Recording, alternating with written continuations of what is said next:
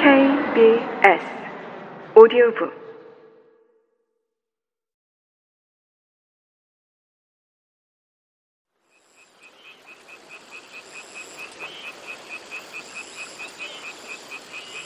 여름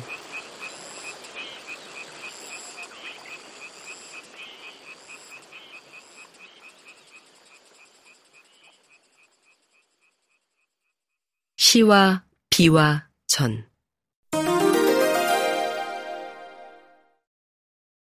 그저 비가 오고 좋은 이와 시가 곁에 있고 전 부 치는 소리가 빗소리처럼 잘박잘박 자글자글 다정하니 달리 무슨 사연이 필요할까?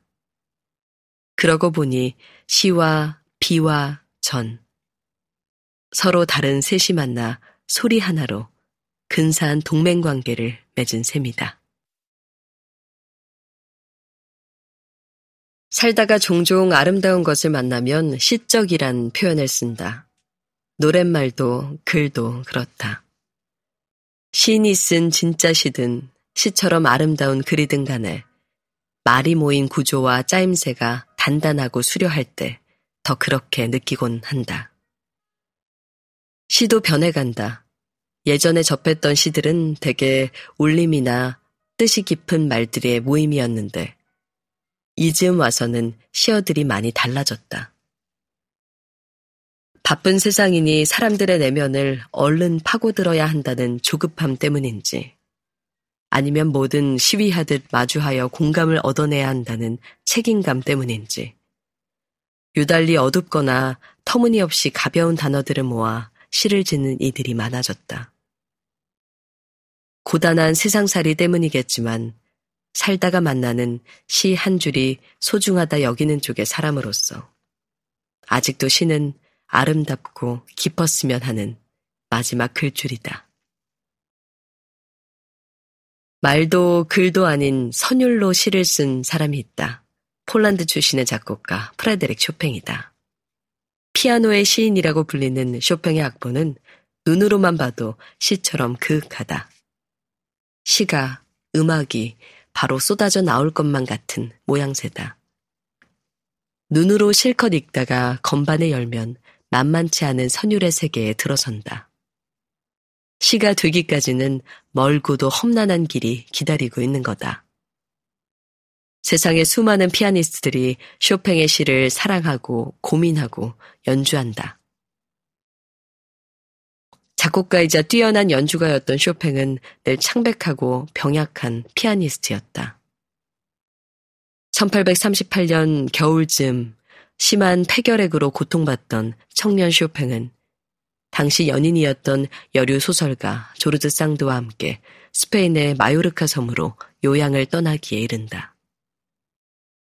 그러나 6살 연상의 이혼녀 조르주 상드는 이미 두 아이의 어머니였고 결혼도 하지 않은 채 함께 지내는 두 사람에 대한 주변의 시선은 그리 좋지 못했다.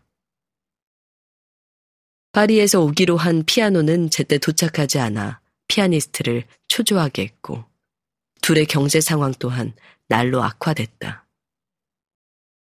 예상과는 달리 날씨마저 열악해 쇼팽의 병은 깊어만 가고 정신적으로도 몹시 힘든 나날을 보냈다고 전해진다.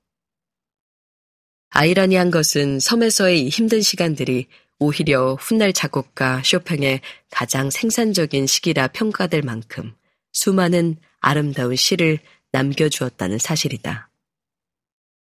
모든 조를 다 사용해 24개를 채운 그의 전주곡들 또한 대부분 이곳에서 만들어졌다.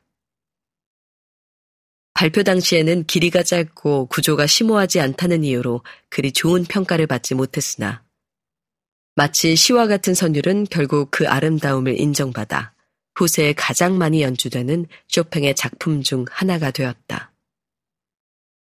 시인의 손끝에서 만들어진 전주곡들은 훗날 사람들에 의해 이런저런 이름을 얻기도 했다.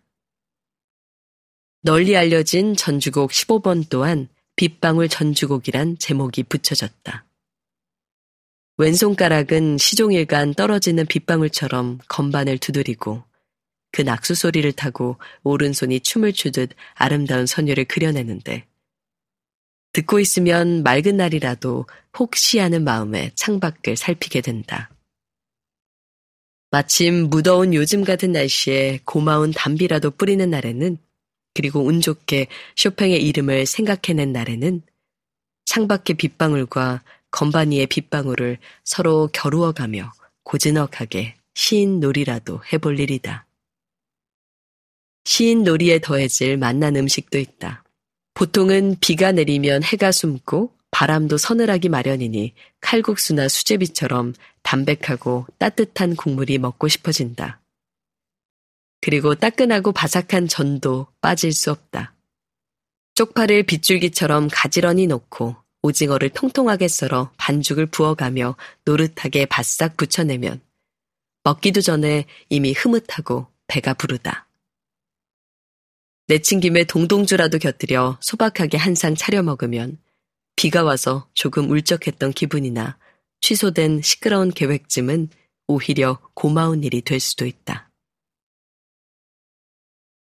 비 오는 날 밀가루 음식을 찾는 것에 대해서는 여러 가지 설이 분분하다. 과학적으로 분석해가며 세로토닌 성분이 어쩌고 저쩌고 하는 심각한 소리도 있고, 저기압 덕분에 전부치는 냄새가 딱 내 코끝 높이에 맞아떨어진다는 재미난 이야기도 있다. 이유가 무엇이든 그저 비가 오고 좋은 이와 시가 곁에 있고 전부치는 소리가 빗소리처럼 잘박잘박 자글자글 다정하니 달리 더 무슨 사연이 필요할까? 그러고 보니 시와 비와 전 서로 다른 셋이 만나 소리 하나로 근사한 동맹 관계를 맺은 셈이다. 가뜩이나 점점 동료를 찾기 힘든 세상살이에서 이 근사한 동맹은 내가 나에게 내미는 작고 기분 좋은 선물이 될지도 모르겠다. 어느 비 오는 날에 세상에 시가 있다는 건 참 좋은 일이다. 마음이 있으면 한 줄 노래도 시가 되니 사람이 이래서 귀한 것인가 한다. 사람이 귀하면 사는 일이 그저 시가 되기도 하니 이 또한 더없이 귀한 것 아닌가 한다.